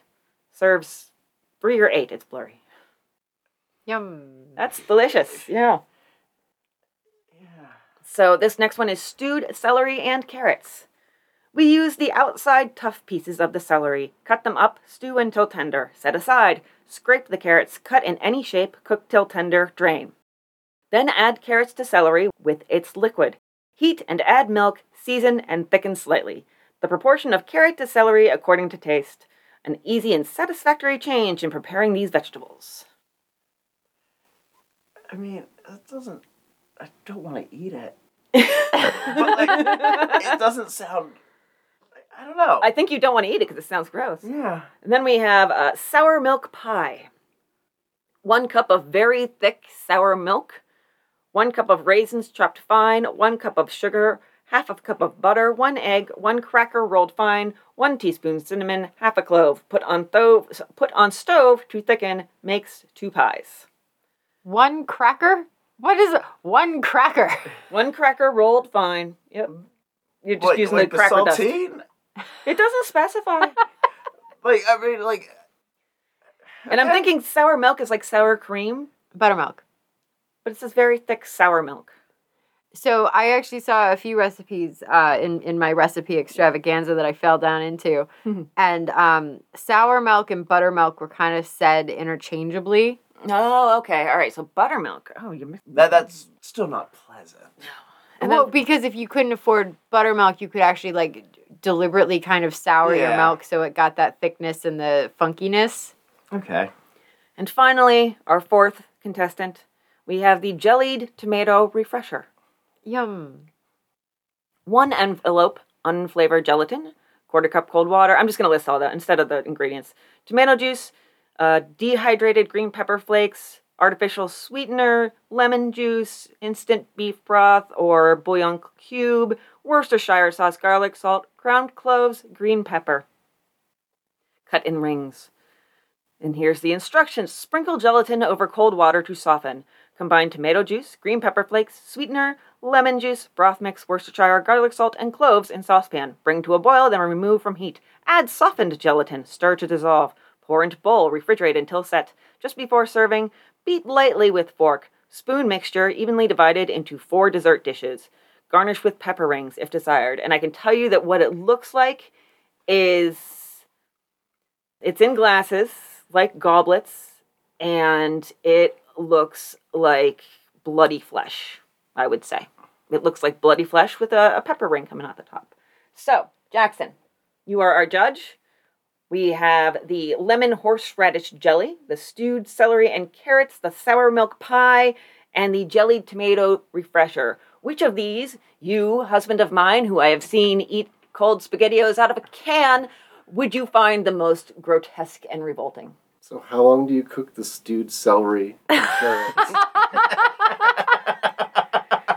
You know, you stew the celery until tender and then you set it aside and then you cook the carrots until uh, tender. And then you bake them together with the milk until thick. Yeah, heat and add milk, season and thicken slightly. So you basically have celery carrot milk. so I've made vegetable broth, and that brings up memories of making the vegetable broth and then being like, oh, I can still eat these carrots and eating one of the carrots afterward, and it was just gross. So I'm gonna go with the stewed celery and carrots. Yay, I win! Holy cow. oh gosh. All right. Well, Jackson, thank you very much. I should Oh, have gone you're with the kidney spoon cake. Oh god, I don't even want to know. I was searching for things with brains, and I was just like, I was like, these are only gross if you don't like the idea of eating brains. Well, I think that there's a large portion of the population that is in that category. It's not bad. It's delicious. Like- I Okay, just had I'm- brains a few weeks ago. I'm the only. I've I've had I've had brains too, but I didn't. Or I think were there brains in the the sabuday? Yes. Okay, yes, I've had brains too, but I didn't know I was eating brains at the They're time. not like I mean, I wouldn't like go to the market and buy some brains, I but would. like, like if I'm if I'm at a pig Brains. roast, I'm going for the brain. I Don't had, eat the eyeball. That's weird. I had also a recipe for brains and my my contestants for what I was going to talk about. I had a recipe for uh, stewed heart, kidney spoon cakes, prune bread, and buffet platter, which I'm going to read to you regardless because it's hilarious. Oh my goodness, so exciting! When you make vegetable broth, throw out the vegetables, keep the liquid. yes. Good to know. Words of wisdom from Jackson. Yes. All right. Thanks. Hey, thanks. Thank you. That was great. Cooking tips from Jackson. All right. So, do you have another recipe you want to share? I, I am going to read the buffet platter to you because at first I was like, buffet platter, okay. But then I started kind of glancing at it and I was like, uh, so you need uh, two cans diced beets, three tablespoons gelatin, sugar, lemon juice, salt, vinegar, celery, chopped green pepper, one and a half pounds assorted cold cuts, salad greens, and mayonnaise. It- Yeah. I, I, I, I knew the mayonnaise was coming. Drain beets, but save the liquid. Add enough water to make three cups. Soak gelatin in one half cup of the measured liquid.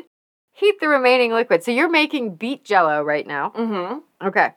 So heat the remaining liquid with sugar, lemon juice, salt, vinegar. Add gelatin and stir that until dissolved. Chill. When gelatin begins to congeal, add celery, green pepper, and beets.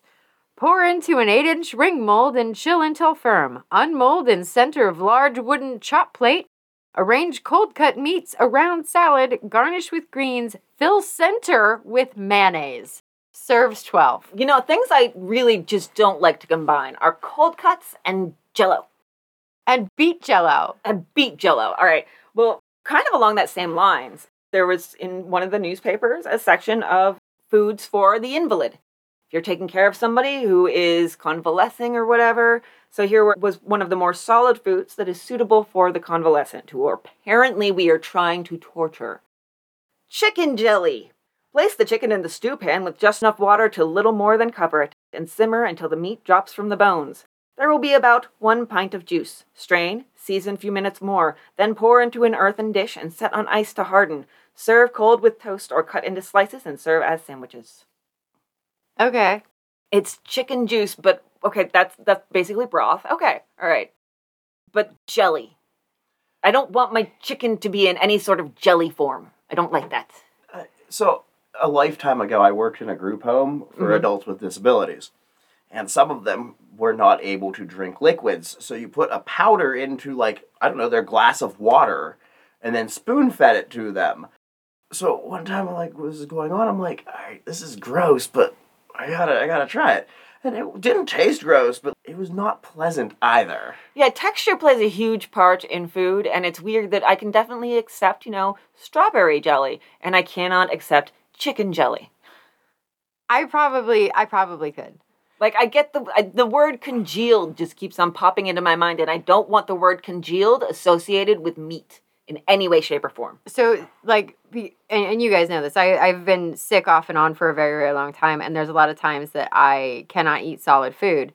And so when I have to go on the soft food thing, one of the things I actually do is I'll take like bread or something and soak it in broth and that way it it almost feels like I I'm eating something Yeah. that isn't just broth. So like I think I would eat that. Okay. All right. You're kind of a special case, but you you would be considered a convalescent, I guess. At times, At yes. times, yeah. Like especially when I'm in my sicker phases, I can't have solids. I would eat that just to pretend like I'm eating something.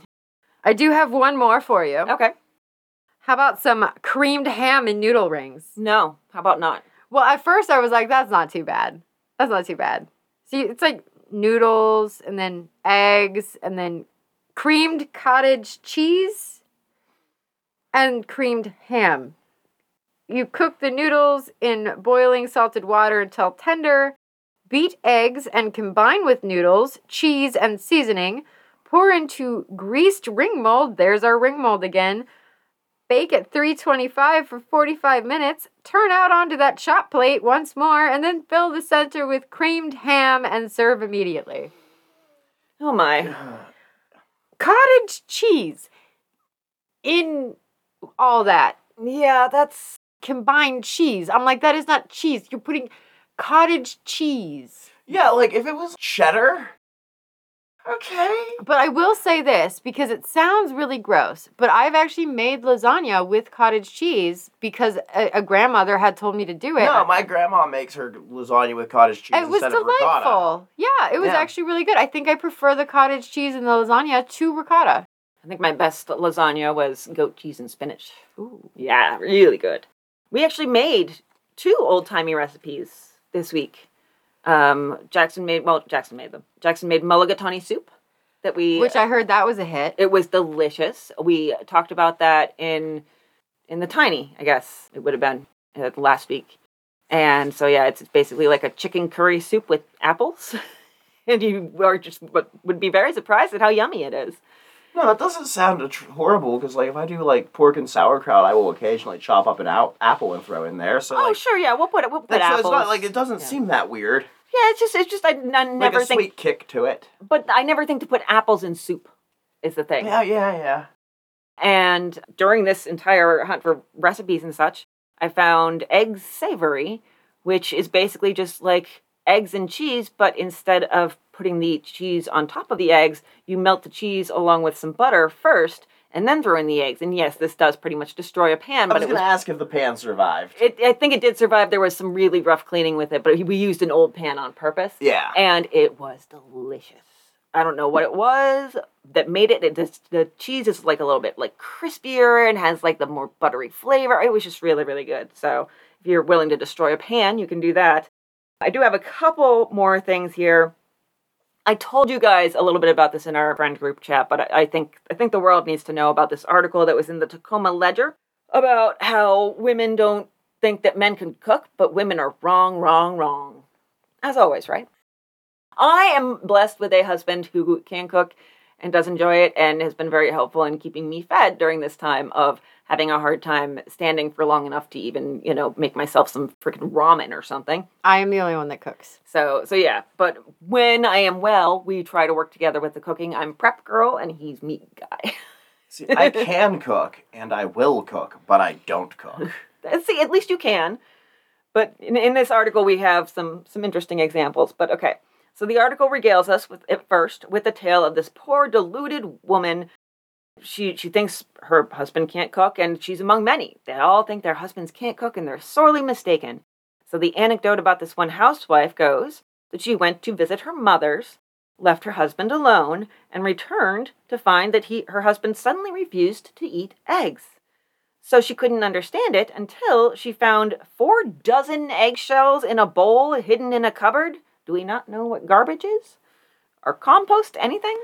Weaponized incompetence. Yeah, really. 48 Well- eggshells. Mm-hmm. After she told her friends of this travesty, quote, she adopted the complacent expression of one who knows she is needed. The article then goes on, quote, Alas, dear lady, we interviewed your husband the other day with regard to recipes. He hasn't eaten eggs since you came back because you don't cook them as well as he did while you were gone. They go on to tell us about some Tacoma men of the 1920s who can mix it up in the kitchen. Some of them don't sound terrible. There's a man who can sounds like he can make a decent lamb chop. There's a judge who can make some biscuits. There's a publisher who can poach eggs. Okay, big deal. Why are they getting published in the paper for being able to cook? Because it's considered heroic if a man does it and normal if a woman does it in this time period and sometimes in this time period that we're living in. There's a guy who brags of being able to make eggs, toast, and coffee. Good for you, Buttercup. right? so, The episode's subtitle. Good for you, Buttercup. so my was brother buys his fir- buys his house, right? Mhm. Had never cooked for himself before. Oh my goodness. I get a call from my brother, who is my older brother, I should stress, and calls me up and goes, Hey, when does Manwich thicken up? And I was like, What do you mean thicken up? And so he had bought Manwich, opened up the can, put it in the, the pan, and was waiting for it to turn into sloppy joes. Oh. But it gets, oh. and I was just like, well, it doesn't. You put meat in it. And he's just like, oh, well, I don't have any meat. So his solution to all of this was he took a big mixing bowl, poured a can of ravioli in it, poured the manwich over top of that, and doused it in ranch dressing. Wow. My brother, he had to be like 23 at the time, like his first attempt at cooking. Now, it doesn't qualify as old timey, but still, I think you should have uh, saved that one for Jackson. Um, because that would have definitely beat my my milky celery carrots. It was just like, you just put the, you don't have to put the manwich on the ravioli. And where's the ranch I, dressing I coming feel from? like I feel like the manwich on the ravioli would have been okay. It was the ranch dressing that took it a step too far. But like, so my daughter is is going to be 19 this month, and uh, every summer I make a point to teach her several recipes. So she's got to have recipes of things she can cook for herself, recipes of things she can cook for a group of people as like a dinner party, Yeah, the chicken cordon bleu she's supposed to be making us. and then a recipe for a date. And so I make sure that every time we, we do like a little lesson that she's got three more recipes up her belt. But when this first started, she decided that she was going to cook herself pierogies, right? I don't eat pierogies. I don't make pierogies. So she's never really seen me make pierogies. And she bought herself like the little freezer pack of pierogies and they're frozen. And usually what you do is you boil them first and then you put them in a pan to crisp them up, almost like a pot sticker, and, and saute them in like butter, onion, or whatever you want. She didn't know this. And she puts it directly into a hot pan and catches the kitchen on fire. Because you cannot sear frozen things immediately, especially pasta. So she lit pasta on fire. I was I was Oh. very impressed that she managed to do this. She's gotten much better now though cuz like now she's got her own apartment, she has her own kitchen, she knows how to cook lots of things. I don't think she's bought pierogies since this incident. Oh my goodness. Well, in this article, the- probably the worst one, which uh, I feel like your brother would be right on board with, was uh, the bishop and his spaghetti. So when he was when he was accosted by a journalist and asked if he can make if he can cook, he said, "Oh yes, I can cook just fine. I cook wonderfully." And then he gave his recipe for spaghetti. Spaghetti noodles boiled for 25 minutes. It's a little tender. Then, for some reason, you cool them in a colander and then plop a nice, tasty can of Campbell's tomato soup over it. Grate some American cheese on top, toss it all in the stove, or uh, bake it. And then that is your spaghetti. Does he not? Did he not? You know what? That they He- sell jars of sauce. I was gonna say he's the person that invented spaghettios. That's spaghettios right there. Overcooked noodles, tomato soup, and just gnarliness. See, I know you're not getting notifications for the chat because that's what I said. Oh, is it? in the group chat, I was like, this guy just invented spaghettios. I've I've been so But- busy with everything. I haven't read anything oh, yeah, I know. recreationally. But I was like, this is spaghettios on like hard mode. like, Yeah, like that's way harder than open can, dump can, heat. Yeah. So, all right, I'm just going to finish this off with a couple of ads, just to you know, end end this on a, an, an interesting note. There, this is a little. Even the ads are a little bit of a wild ride at the end here. So first, we have something that'll be familiar to the, us on the on this podcast: an ad for girls. Dial painting, art, experience unnecessary, highest wages, hours 8:30 to 4:30. Radium Dial Company.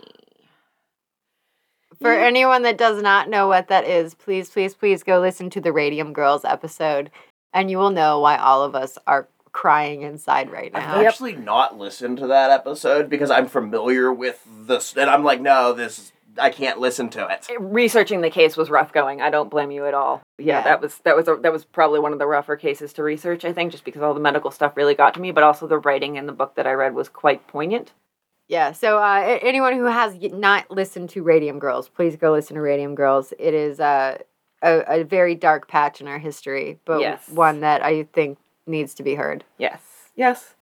Then there is uh, smallpox insurance being offered.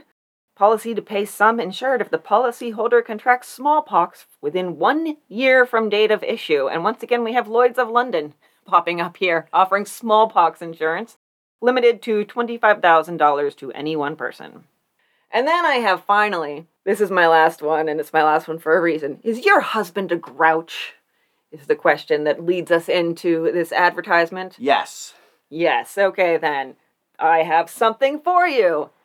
Keen competition these strenuous days often makes the best of husbands a grouch, and difficult it is for wifey to please him, however hard she may try.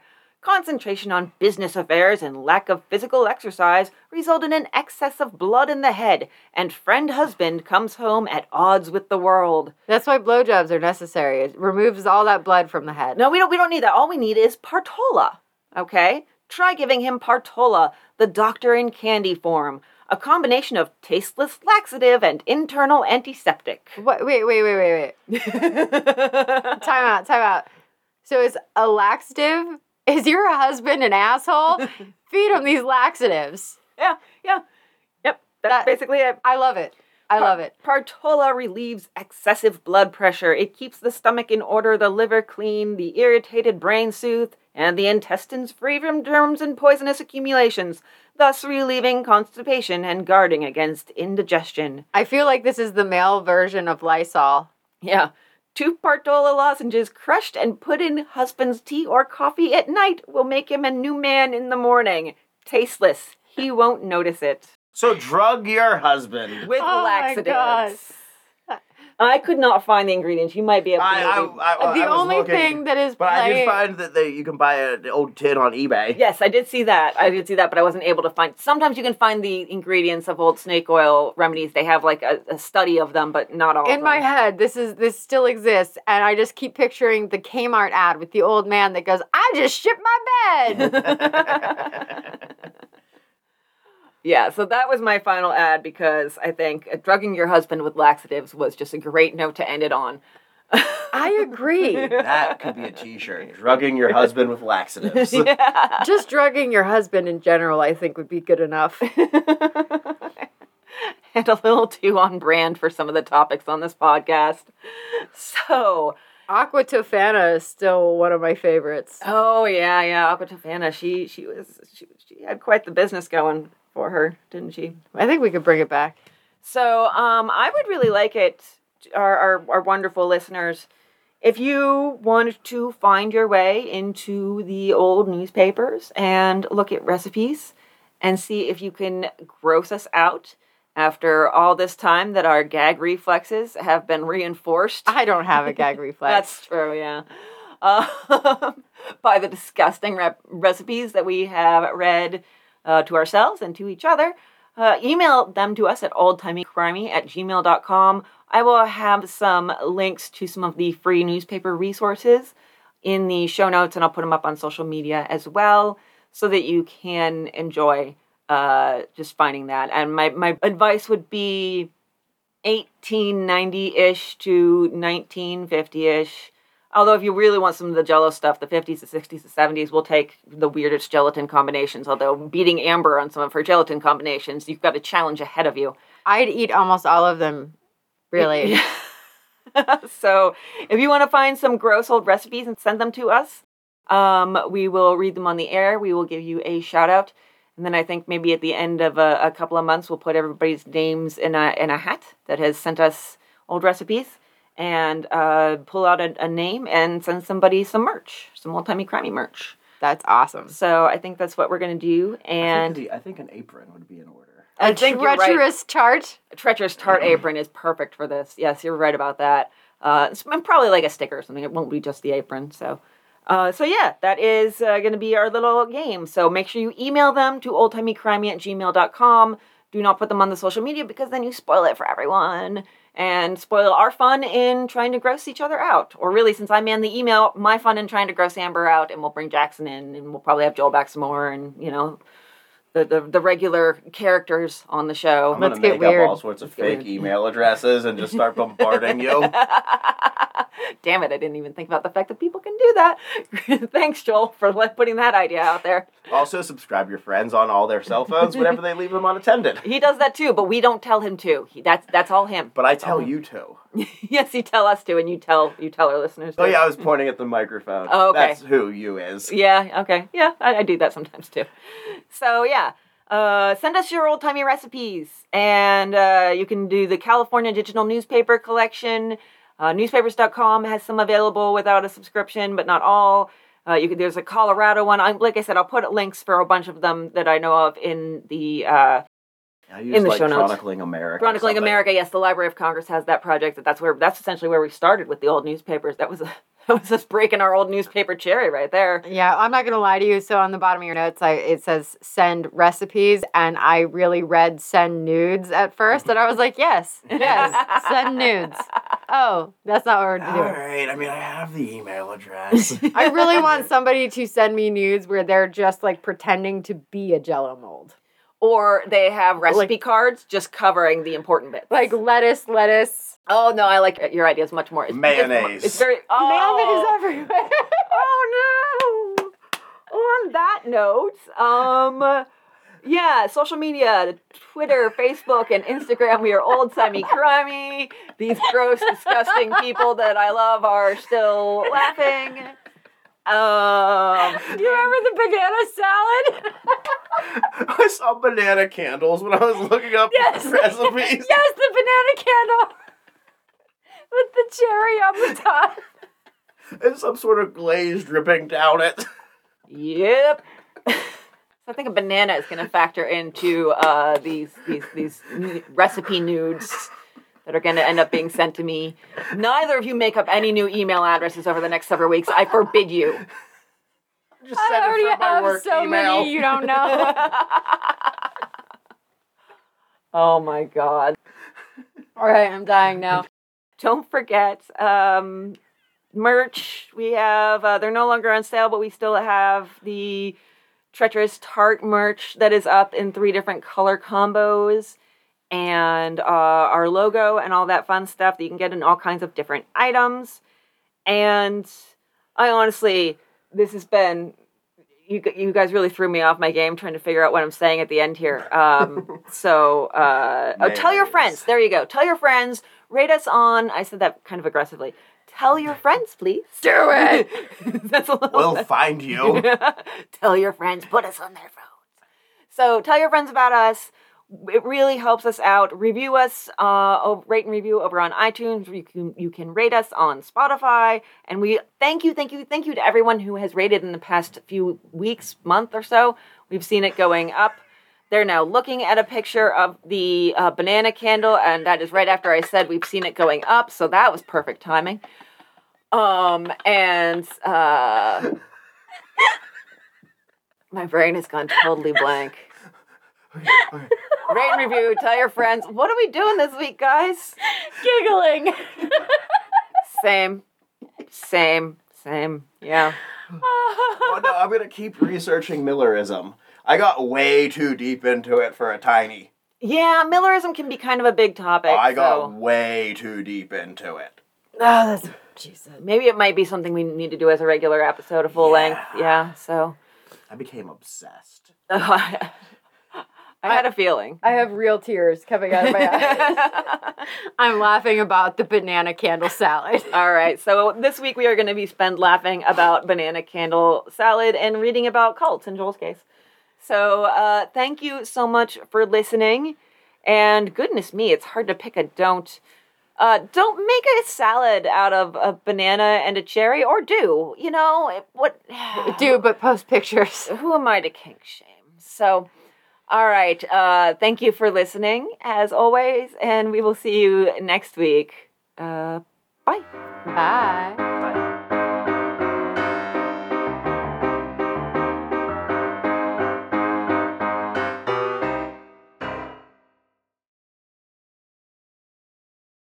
I want to hit my button, but I erased all my buttons somehow. No buttons for you. Button.